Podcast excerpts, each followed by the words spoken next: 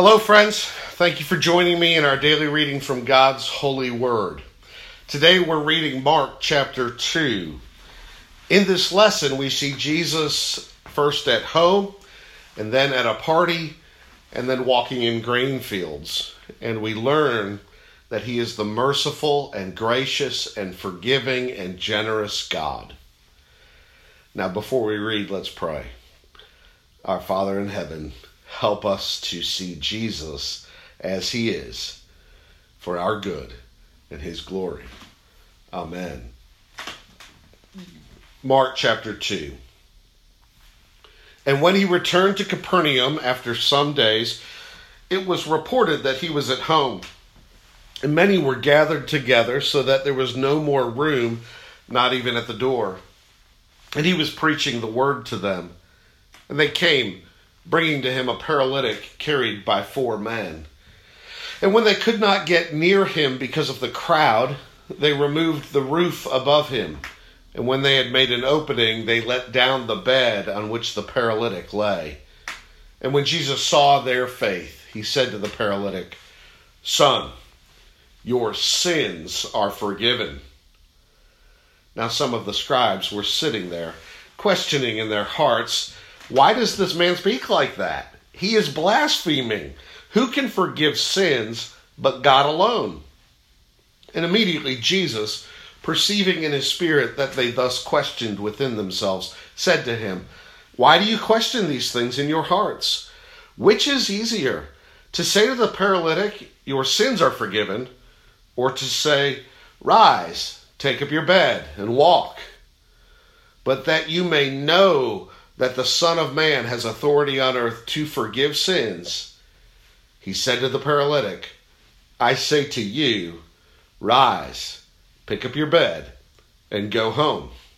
And he rose and immediately picked up his bed and went out before them all, so that they were all amazed and glorified God, saying, We never saw anything like this.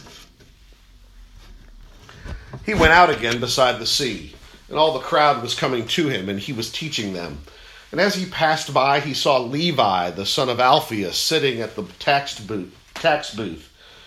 And he said to him, Follow me. And he rose and followed him. And as he reclined at table in his house, many tax collectors and sinners were reclining with Jesus and his disciples, for there were many who followed him. And the scribes of the Pharisees, when they saw that he was eating with sinners and tax collectors, said to his disciples, Why does he eat with tax collectors and sinners?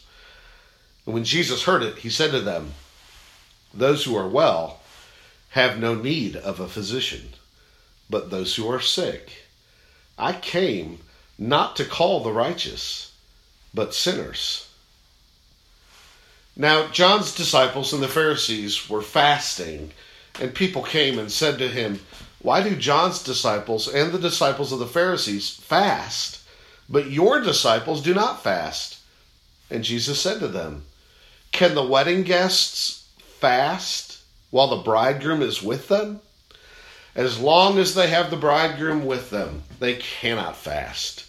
The days will come when the bridegroom is taken away from them, and then they will fast in that day. No one sews a piece of unshrunk cloth on an old garment. If he does, the patch tears away from it, the new from the old, and a worse tear is made. And no one puts new wine into old wineskins. If he does, the wine will burst the skins, and the wine is destroyed, and so are the skins. But new wine is for fresh wineskins. One Sabbath, he was going through the grain fields, and as they made their way, his disciples began to pluck heads of grain. And the Pharisees were saying to him, Look, why are they doing what is not lawful on the Sabbath? And he said to them, Have you never read what David did when he was in need and was hungry, he and those who were with him, how he entered the house of God in the time of Abiathar the high priest? And ate the bread of the presence, which it is not lawful for any but the priests to eat, and also gave it to those who were with him. And he said to them, The Sabbath was made for man, not man for the Sabbath. So the Son of Man is Lord even of the Sabbath. Amen. This is God's Word. Let me invite you to consider it for a few moments. In this passage, we see more of the public ministry of Jesus. In his home with a paralyzed man and his friends, at the table of a notorious tax collector and other sinners, and then again out walking in the grain fields with his disciples. Let's highlight those three.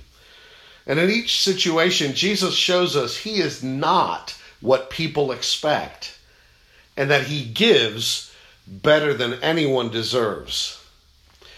In the first story, Jesus is in his home in Capernaum.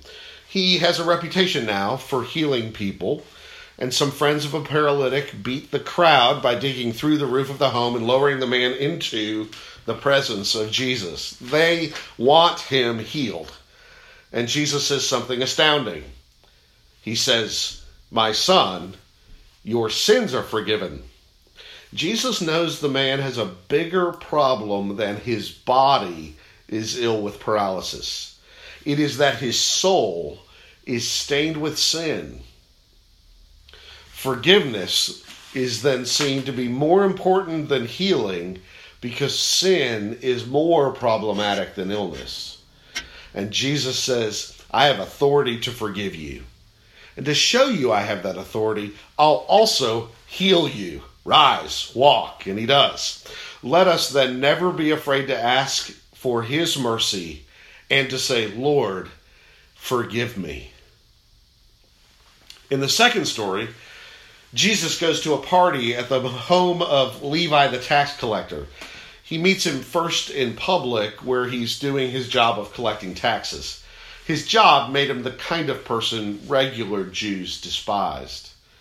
First, because he was taking their money. Second, because he was a Jew working for the Roman government. And third, because, like most tax collectors, he was thought to be getting rich by taking more than was necessary. So people thought of him as a thief and as a traitor. And Jesus does the unexpected. He shows him grace. He calls him to be one of his closest disciples. This shows us, says John Calvin, his calling of any of us depends not on the merits of our own righteousness, but on his pure kindness. And at the feast, then, Levi throws to celebrate the socially unacceptable people who are huge sinners in their community rejoice in such a great Savior because they know they need this physician. But the upstanding, moral, religious Pharisees are angry because they are self righteously proud of how good they are. So they don't feel they need a spiritual doctor, so then they despise Jesus. And that is a dangerous disease. To be aware of our corruption and to know we need mercy is the first sign, then, of spiritual health. In the final story, Jesus is confronted by Pharisees who accuse him of breaking God's law on the Sabbath. They saw Jesus and his disciples eating from the field as they walked. They were plucking heads of grain, probably rolling it between their hands to rub off the outer shell, then probably blew away the light chaff so they could pop the kernels in their mouth. It sounds delightful. And since they were hungry, it made sense. But because the Pharisees were tight fisted moralists, they were angry again. They thought there was a lot of law breaking going on. I mean, in their view, this was harvesting, threshing, winnowing, maybe even grinding grain into flour in the mouth. So they accused Jesus and his disciples of rebellion against God, of offending God by breaking the Sabbath command to not work. And Jesus says, You know what? You don't get it. God cares for people's souls and their bodies. And if you're hungry, it's okay to eat. After all, the Sabbath was made for man, not man for the Sabbath. In other words, God set apart the Sabbath day to be our servant for our blessing, not for us to be oppressed as its slave. And I know this, says Jesus, because I'm the Lord of the Sabbath. I'm the God who made the Sabbath. So, what do we see about us?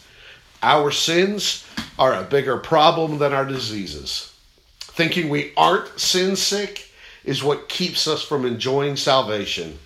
And that kind of self righteous attitude keeps us from appreciating God's compassion for people's needs.